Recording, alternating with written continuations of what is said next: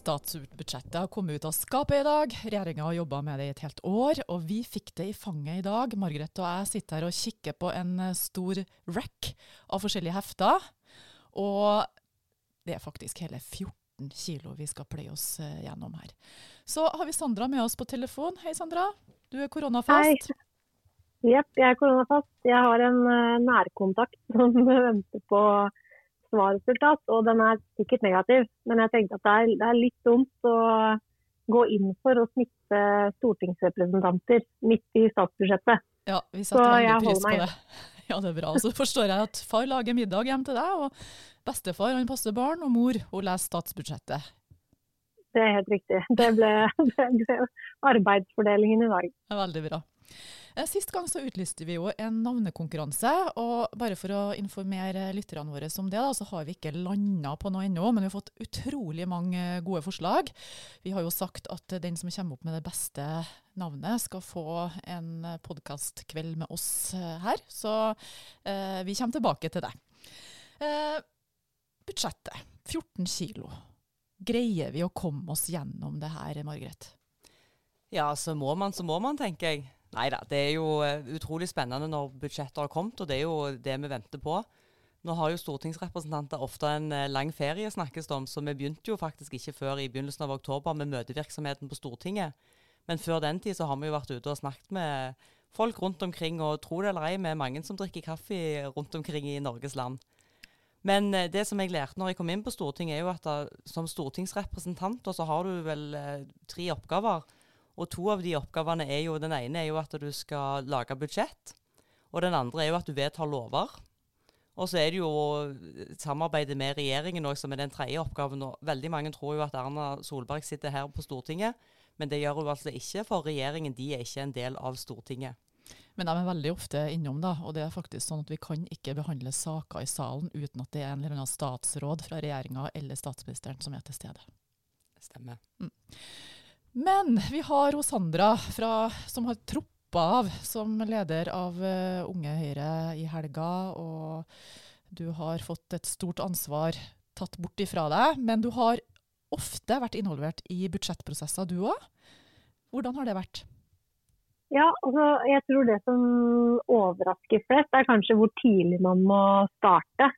Det hender at jeg får mail eh, på Eller det hendte, da, får jeg si. At jeg fikk mail på Unge Høyre-mailen med sånn eh, Dette er våre prioriteringer i statsbudsjettet, eller dette ønsker vi oss. Og det kom i august-september. Og Da er jo svaret tilbake at å ja, OK, da mener du statsbudsjettet om to år, da. Må det jo nesten være. Fordi man begynner jo egentlig med neste statsbudsjett med en gang ett er levert. Ja. Så, så, hvis man vil ha noe inn i statsbudsjettet for 2022, så bør man egentlig begynne ganske snart med å spille inn det til departementene. Um, jeg var jo politisk rådgiver i Kunnskapsdepartementet uh, for Torbjørn Røe Isaksen for uh, noen år siden. og Da var jeg der fra januar til april uh, som vikar, rett og slett. Og Da husker jeg at vi jobba med hva som skulle være Kunnskapsdepartementet sine viktigste prioriteringer inn i statsbudsjettet. Så jeg tror eh, Det var i hvert fall en av mine liksom, første virkelige aha-opplevelser. Hvor, eh, hvor, tidlig ute man må være for å få ting inn i, inn i, statsbudsjettet. For nå er det jo Det kommer et revidert nasjonalbudsjett, men uh, i utgangspunktet så er man jo altfor seint ute hvis, uh, ja, hvis man begynner på høsten. Så, nå. Ja, Det er en vanlig nybegynnerfeil, men vi opplever jo det til stadighet at mange kontakter oss når vi har fått budsjettet til Stortinget, sånn som er tilfellet nå, da, og ønsker å få inn ting. Men det er jo klart, nå er vi jo i en uh, mindretallsregjering.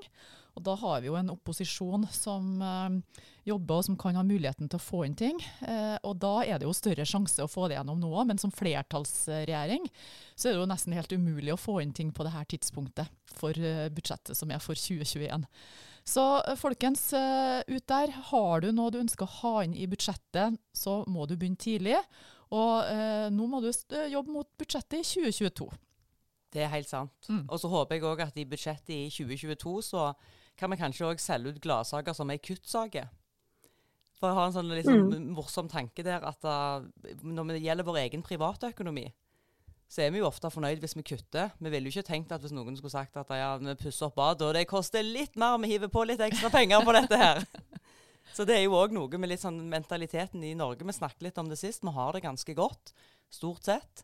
Og vi burde òg vært opptatt av å kutte litt i eh, budsjettet. Og det har jo med at fremtidige generasjoner de skal jo også leve godt i framtida. Så det, er, eh, det bør kanskje være mer fokus på kutt. Og det må jeg jo bare si, når jeg satt som statssekretær i Arbeids- og sosialdepartementet, så var det jo mest kutt vi snakka om i forbindelse med budsjett. Og vi ble eh, hardt pressa fra finans på å komme med kutt. Og da var det jo klart at når du har en tredjedel av statsbudsjettet, som, som var tilfellet for arbeids- og sosial ja, sida, da. Det. Ja, det gjør det.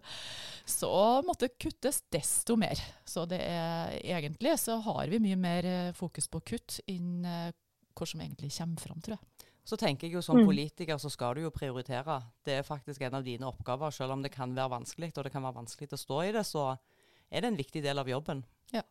Men, mm. eh, jeg var ute Ja, unnskyld. Nei, så god, det blir litt sånn rart når jeg er med på telefon. Du ser oss ikke, vet du. Nei, ikke sant. Men uh, jo, jeg var ute med en sak nå, eller Unge Høyre var ute med en sak først i februar, der vi foreslo å kutte et kutt som man kunne ta inn i statsbudsjettet på, på BSU. Fordi at uh, Det er veldig lurt og fint at man har en BSU-ordning, fordi vi har et mål om at flest mulig skal eie sin egen bolig. og Det er ikke alle som kan få hjelp hjemmefra. Men, eh, men, forslaget vårt gikk rett og slett ut på at eh, når du har kjøpt din første bolig, så kan du ikke lenger få skattefradrag. Fordi det kan du i dag. Og det er jo ikke det den ordningen er til i det hele tatt. Og det ligger jo faktisk inne nå i statsbudsjettet da, som et gjennomslag for Unge Høyre, og som et kutt. Eh, fordi det er veldig mange av de fradragskronene som går til eh, folk som har kjøpt sin første bolig, men som likevel da kan fortsette å spare og få skattefradrag. Uh, og det er jo en kjempelukrativ ordning, selvfølgelig. Men, men der òg, ikke sant. Så jeg tror de fleste skjønner at det egentlig er en fornuftig greie. Og at, uh, og at ordningen ikke er til at det skal være en sparebøsse for folk som har kommet seg inn på boligmarkedet. Men der òg så får jeg da mail fra, fra unge folk som, som, blir veldig oppgitt. fordi at med den ordningen så hadde de tenkt til å være gjeldsfrie før de var 40. Og de syns det er helt supert og kjempebra at de har fått lov til å spare og kan betale ned på boliglån og kan investere i et dyrere hus. Og de kan gjøre så mye fint med de pengene. Men det, men det, sier jo litt da, om hva, man, hva, slags forventninger man har til hva det statsbudsjettet egentlig skal være. Ja, det er jo òg um, et sånn typisk eksempel på at en blir vant med en ordning som egentlig brukes feil, og så når det skal strammes inn på, så oppleves det som et kutt. Men dette er jo egentlig en gavepakke og en gladsak for velferdssamfunnet nå og i framtiden. Og jeg tror vi trenger mer av det, så veldig bra. Godt jobba. Mm. Budsjettet ble jo lagt fram i dag tidlig i Stortinget av Jan Tore Sanner, som er finansminister. Og han hadde en eh, flott tale om eh, hva som var hensikten med budsjettet i år. Og det er jo å ta oss gjennom koronakrisen som vi har, og sørge for å inkludere flere. Og få til mer nyskapning. Og det ble jo da møtt med litt forskjellig fra opposisjonen. Deres rolle er å kritisere det her budskapet. Og det de fokuserte mest på, var at de mente at det her var et usosialt uh, budsjett som førte til større forskjeller, mer ulikhet. Eh, Margaret, du har jo vært svært opptatt av uh, ulikhet i flere år. Skrevet masse leserinnlegg om det. Og det var jo sånn som en Jan Tore Sanner også sa til Hadia Tajik det, på talerstolen, at ja, du er bekymra for ulikheten i samfunnet. Det er faktisk jeg òg, sier han. Mm. Eh, det er faktisk vi òg. Vi er bekymra for det. Uh, samtidig så er det noen nyanser i denne uh, debatten. vi fikk noe angrep i dag om at vi gir mer til de rike, og de rike blir stadig rikere, og de fattige blir Eller de sa ikke at de fattige ble fattigere, det sa de faktisk ikke ikke, for det, er ikke tilfellet. Men vi ble sammenligna med ulike andre land osv. Men saken er den at uh, Norge det er et uh, land som uh, har små forskjeller og høy tillit. Og så tenker jeg at en kan akseptere noen forskjeller, bare det ikke blir sånn at én gruppe drar fra alle andre og går på egne skoler, har eget helsesystem, og at andre grupper ikke opplever mulighetslikhet. da.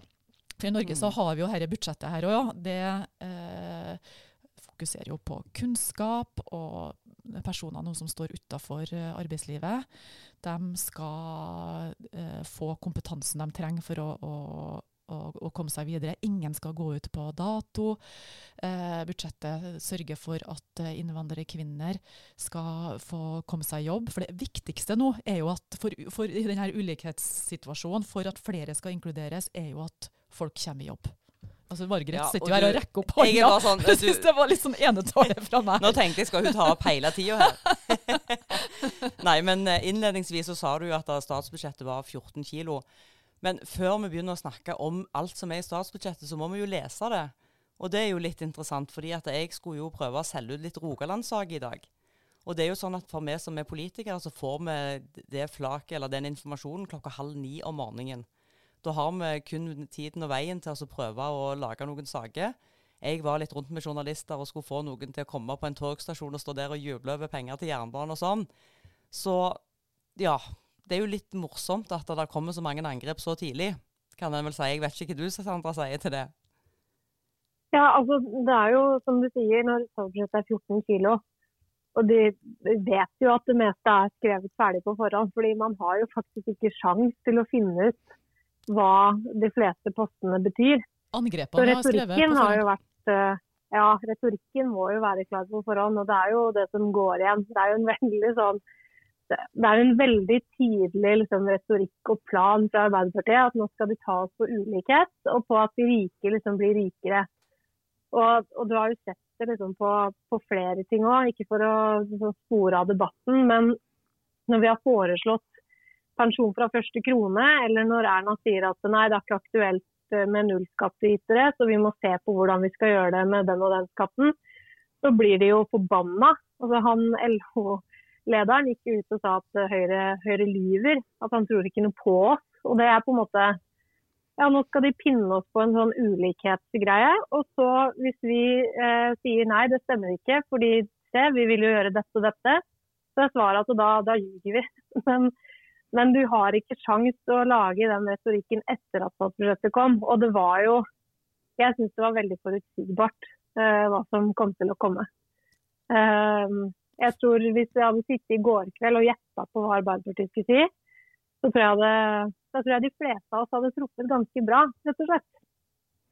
Ja, og vi har jo hatt en uh, trontaledebatt de um, to dagene som kom, uh, eller som har vært. Og uh, da har det jo gått på ulikhet der. Og så bare gjennom å høre på debatten de to dagene, så burde vi ha skjønt hva som møtte oss. Og, og, det var jo heller ingen overraskelse. Men Margaret, ulikhet. Er ja. det sånn at det er like ille med ulikheten i Norge som i USA og Storbritannia? Nei, og, og, det irriterer meg jo sånn at alle disse debattene blir sånn krangel om tall og statistikk, og så banker vi hverandre i hodet med at nå viser det det, og nå viser det det det. Uh, ulikheten er vel Vi er vel et av de mest likeste landene. Det er vel kun Island som er likere enn oss. Men det som skjedde denne uka her, var at SSB kom med en ny rapport. Tidligere så har de bare målt inntektsnivået i Norge, men så tok de inn eh, bedriftenes overskudd som en del av dette inntektsbegrepet. Som gjør at hvis du da sammenligner med Storbritannia, så sammenligner du ikke det samme lenger. Det er egentlig som å sammenligne eple og pære, som en sier. Men, eh, og da er det jo det, er bedrifters overskudd et problem, egentlig? Nei, det skaper jo arbeidsplasser. Det gjør at de kan investere i nye arbeidsplasser, og det er veldig bra. Og hvis vi enkelt skulle ha redusert ulikheten i Norge, så kunne vi gjort det ganske enkelt. Vi kunne ha tatt alt det vi gir i dag i barnehage, SFO og alle velferdstjenester, så kunne vi gitt det som kontantytelser og det vil blitt dramatisk reduksjon av ulikheten i Norge. Men vi mener jo at det er helt andre ting som skal til, og det kan vi jo bruke litt tid nå på å snakke om. Hva som faktisk forhindrer ulikhet. Og det begynner jo allerede i skolen med tidlig innsats. Mm. Ja, vi har jo et sterkt offentlig system som kompenserer for ulikhet. og SSB mener jo at uh, dersom vi legger til effekten av bl.a. tilgang til skole og tilgang til helsevesen, så eh, vil eh, forskjellene reduseres med 20-30% Stemmer det. Mm. Det var det vi ønska å si om ulikhet uh, i dag. Vi kan jo snakke om det på utpust og innpust, men det er noen ting som uh, bekymrer oss, og som vi uh, jobber med å, å redusere. Og, og, som sagt, skole er et utrolig virke, viktig verktøy for å hindre ulikhet. Ja. Da har du jo muligheter, eh, og, og, og, det med tidlig innsats, som, som Margrethe sier. Og så er det jo det med altså Hovedårsaken til økt fattigdom i Norge er jo lav inntekt blant innvandrere. Så det første vi kan gjøre, er jo å løfte foreldre av innvandrerbarn ut i jobb, og sørge for at barna kommer seg gjennom skoleløp og klarer å fullføre det. Ja, og I dette budsjettet så ligger det veldig mye bra på integrering. Annet skal Jobbsjansen, som sørger for å få innvandrerkvinner ut i jobb, den skal styrkes. Og så er det jo òg veldig mye på videregående skole. Det er jo sånn at Høyre har som mål at ni av ti skal fullføre videregående skole. og Det er jo litt interessant å se nå med debatten som går når Arbeiderpartiet har lagt fram sitt alternative budsjett, der de vil reversere mye av det vi gjør i skolen. Vi er jo tydelige på at vi trenger fraværsgrenser, vi trenger å stille krav til lærerne, og vi trenger å stille krav til elevene. For det er jo sånn at Sannsynligheten for at du sjøl fullfører, er høyere jo høyere utdanningsnivå foreldrene dine har, og motsatt jo lavere de har. Og Det er jo det som skaper fattigdom i Norge, når dette går i arv. Sandra har skolen, ja. Er, ja, skolen er den viktigste liksom, enkeltstedet. Jo, vi snakker mye om det med utjevne sosiale forskjeller. Det er liksom politikerbegrep, kanskje. Men poenget er jo at de forskjellene går jo veldig i arv. Det er eh, hvor mange bøker du har i bokhylla hjemme, og hva slags utdanningsnivå mor har, som er det viktigste for hvordan du gjør det på skolen. Og så er det en del geografiske forskjeller òg. Og om du er født seint på året, om du er gutt, hva slags bakgrunn du har. Altså, det er veldig mye som spiller inn. så Det er jo bare, altså, det er bare tull at Høyre ikke liksom, har vært opptatt av ulikhet. For hele bakgrunnen for hvorfor vi syns det er så viktig med kunnskap i skolen, er jo nettopp for å forhindre ulikhet. Um, så ja, Jeg syns hele kritikken er litt sånn hul. Og hele bakgrunnen for Du sa det jo selv, Margrethe men hele grunnen til at uh, vi har kompetansekrav for lærere og karakterkrav, og at du må ha fordypning og hele den pakka her, og fraværsgrense og alt dette, er jo fordi at vi må ha verdens beste lærere for å ha verdens beste skole. Vi klarer ikke å utjevne sosiale forskjeller hvis ikke skolen gjør det. Og da må alle de tingene være på plass. Og også veldig spesielt hele Altså ja, ulikheten eh, henger ganske nøye sammen med innvandring. Altså Det må man kunne tørre å si. Mm. Eh, og det er, ikke, det er ikke så rart heller i de tilfellene der man tar imot f.eks. 3000 kvoteflyktninger da, som kommer med eh, omtrent ingenting. ikke sant? Skal inn i et nytt land, lære seg et nytt språk, bli integrert. Det er ikke så veldig rart at eh, deres utgangspunkt ikke er på topp. Nei. Men da må vi sørge for at det blir det. Og så må vi tørre å diskutere at det er en bakgrunn for tallene, men at det ikke gjør at vi sier at vi ikke skal ta imot eller bidra, eller at folk ikke skal få komme hit. For det skal du selvfølgelig. Den letteste måten å, å, si at ok, nå går ulikheten ned, det er jo bare å si vi slutter å ta imot folk. Poenget må jo være å liksom løfte bunn, liksom, der ulikheten liksom er størst. Det er jo det som må være målet. Det jeg synes det er liksom, ja. Ja, det, det, er forutsigbart. det, det, det jobber, jo, jobber, jo, Høyre med hele tida. Og det er jo sånn at de største forskjellene er jo mellom de som ikke er i jobb og de som er i jobb. Og ja. det svarer jo dette budsjettet ganske bra på. Det er jo tydelig at finansministeren tidligere har vært både integreringsminister og kunnskapsminister. Mm. For det er en betydelig satsing både på integrering, men òg kompetanse både i skolealder, men òg i arbeidslivet, sånn at en ikke skal kunne gå ut på dato, som vi pleier å si i Høyre. Mm. Folkens, ukens snakkis. Ja, hva er det? Ja, hva er det? Jeg, jeg, jeg, jeg, jeg la vel ikke merke til Ukens snakkes. Nei, du gjorde ikke det. Jeg skjønner ikke. Du sitter i stortingssalen og sover, du. Rett og slett. Nei, saken var den at uh, Slagsvold Vedum han uh, gikk på talerstolen og utfordra statsministeren på lederlønninga i staten. Og da sier Erna følgende at regjeringa er helt nazi på å følge opp lederlønninga. Og da gikk det et lite sukk gjennom eh, forsamlingen, unntatt hun som satt unntatt og sov. Unntatt hun fra Rogaland som uh, leste de avisa etterpå og tenkte hm, det la jeg ikke merke til engang. sånn er det i Rogaland. Og vanligvis er det jo sånn da, at eh, når det skjer eh, noe fra talerstolen i Stortinget som ikke er såkalt parlamentarisk språk, da, så griper presidenten inn og sier fra til og med slår med hammeren i bordet og sier at det her er et uparlamentarisk eh, språk som jeg må be deg om ikke å bruke. Men det skjedde faktisk ikke i går. Det er mulig at presidenten sov òg. Men i dag så eh, syns jo eh, Slagsvold Vedum at det var greit å gjenta det her. Han ville suge litt på den her karamellen. Så, men da eh, reiste hun seg, eh, presidenten, og slo i bordet, og irettesatte også statsministeren fra i går. Ja. Så da var det gjort. Men det er jo, det er jo, må jo være tydelige på det at det er jo ikke greit å si noe sånt fra Stortingets talerstol. Men eh, det er jo, altså når en snakker så mye der, så kan en jo fort bruke sånne uttrykk. og som, Jeg reagerte jo ikke på det, som sagt, for det er jo noe som en bruker veldig ofte i Rogaland. Det var en eh, kollega fra Arbeiderpartiet som sa 'gale-Mathias'. Det ble jo òg påtalt eh, fra presidenten at det var ikke parlamentarisk ordbruk. Ja. ja, og så tenker jeg jo litt sånn Altså, den dama der, hun er vel eh, helt sikkert den som har flest uttalelser og flest offentlige oppdrag og flest alt mulig. Så at det glipper liksom en gang iblant, så det tror jeg vi bare Det må vi tåle, på en måte. Og så er det ja, det er ikke et parlamentarisk uttrykk, det er jeg helt enig i. men, men, men, det er jo litt sånn politi Altså jeg, jeg, tenker også at jo mer man reagerer på ting som faktisk ikke er alvorlig, da, sant? som er en åpenbar glipp, men som er et veldig vanlig uttrykk i hele landet, vil jeg si. I hvert fall det er det for oss fra Østlandet altså. Um, så tenker jeg at det, det bygger jo sånn opp under at uh, ja, da må du være mestriglad, da. Det er jo de samme folka som klager på hvor sjukt mange kommunikasjonsfolk vi har rundt omkring, som samtidig sier sånn Hun sa nazist! fra. Så man, man, får jo litt de politikerne man ber om òg. Og hun er jo litt sånn Man liker jo at du er folkelig og bra, og så mener ikke jeg at eh, det er folkelig og bra å si nazi fra talerstolen, men hun har så utrolig mange sjanser til å drite deg ut enn du ikke gjør det. så, ja, så jeg òg tenkte sånn, ja ja. tenkte jeg.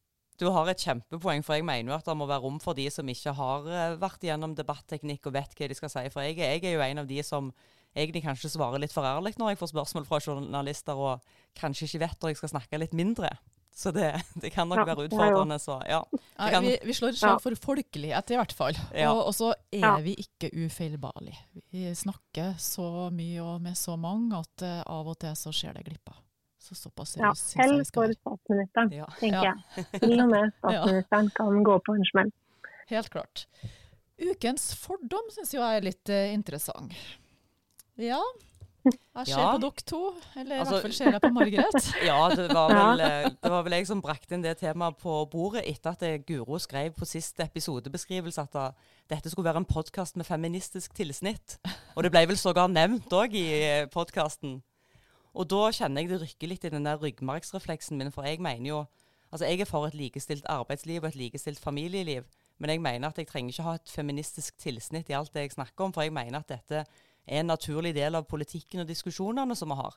Jeg tenkte, idet jeg skrev det her på en sånn uh, status på Facebook inni Aktive Høyre som en sånn, Du tenkte det? Uh, jeg tenkte at her er det mye Høyre-folk som ikke liker at jeg bruker ja. begrepet feminisme eller du, feministisk tilsnitt. Så jeg tenkte, skal jeg skrive det? Ja, jeg skriver det. Ja, for du roter, du roter litt i det som er ukens fordom, og det er jo Kvinneforum. Ja, Kvinneforum. Ja. Enn det. Og her sitter jeg med to stykker som har fordommer mot Kvinneforum. Som du leder. Som jeg leder. Mot, mot Høyres Kvinneforum. ja, Høyres Kvinneforum. Men Sandra, hvor i alle dager, du sitter jo i styret, har du fordommer mot Kvinneforum? Ja, eller jeg vil si at jeg hadde, kanskje. Okay. Eh, jeg tror det var, tror det var mer at jeg hadde, jeg hadde fordommer mot Høyres Kvinneforum. Og det tror jeg egentlig det er en del jeg veit ikke, blant de litt yngre Eller det veit jeg ikke, jeg skal ikke snakke på deres vegne, altså. Men, men jeg hadde litt sånn fordommer mot Høyres kvinneforum. Tenkte, eh, men også litt sånn at jeg ikke tenkte at det eh, var noe særlig behov for egne kvinneforum i det hele tatt. Sant? Jeg tror de to tingene hang litt sammen for min del. Ja. Og så oppdaga jeg at det var både at liksom fordommene var veldig feil, men også bare at jeg for min del i syns det er så mange ting som vi har eh, masse vi kan gjøre noe med. Og som uh, viser litt tydelig at uh, jo da, det trengs et eget kvinneforum. Så, men, ja, hvorfor, hvor, ja. hvor, er vi må gjøre noe med, da? Å, herlighet. Nå skal, du, nå, nå skal du høre. Nå putter du på en femmer, Guro. Det er ikke bra. Nei da. Men du kan jo, altså, hvis du går inn på ssb.no likestilling, så finner du en kjempefin samleside der nesten alle bildene og slidesene viser hvorfor man kan trenge et eget kvinneforum. og det er alt fra prosentandel i kommunestyrer, andel ordførere, andel i, med lederverv i styrer, lønnsforskjeller, mottakere av kontantstøtte. Altså du, der, der, er samlesida hvorfor jeg mener vi trenger det. jeg tror det får være det korte svaret. Men, ja, ehm, jeg kan jo si at min, min fordom mot Kvinneforum ble jo brutt. Jeg var invitert til å holde et innlegg en gang om jeg, hvordan jeg profilerte meg selv på sosiale medier. Og det som jeg kaller å miste skjemmevedet.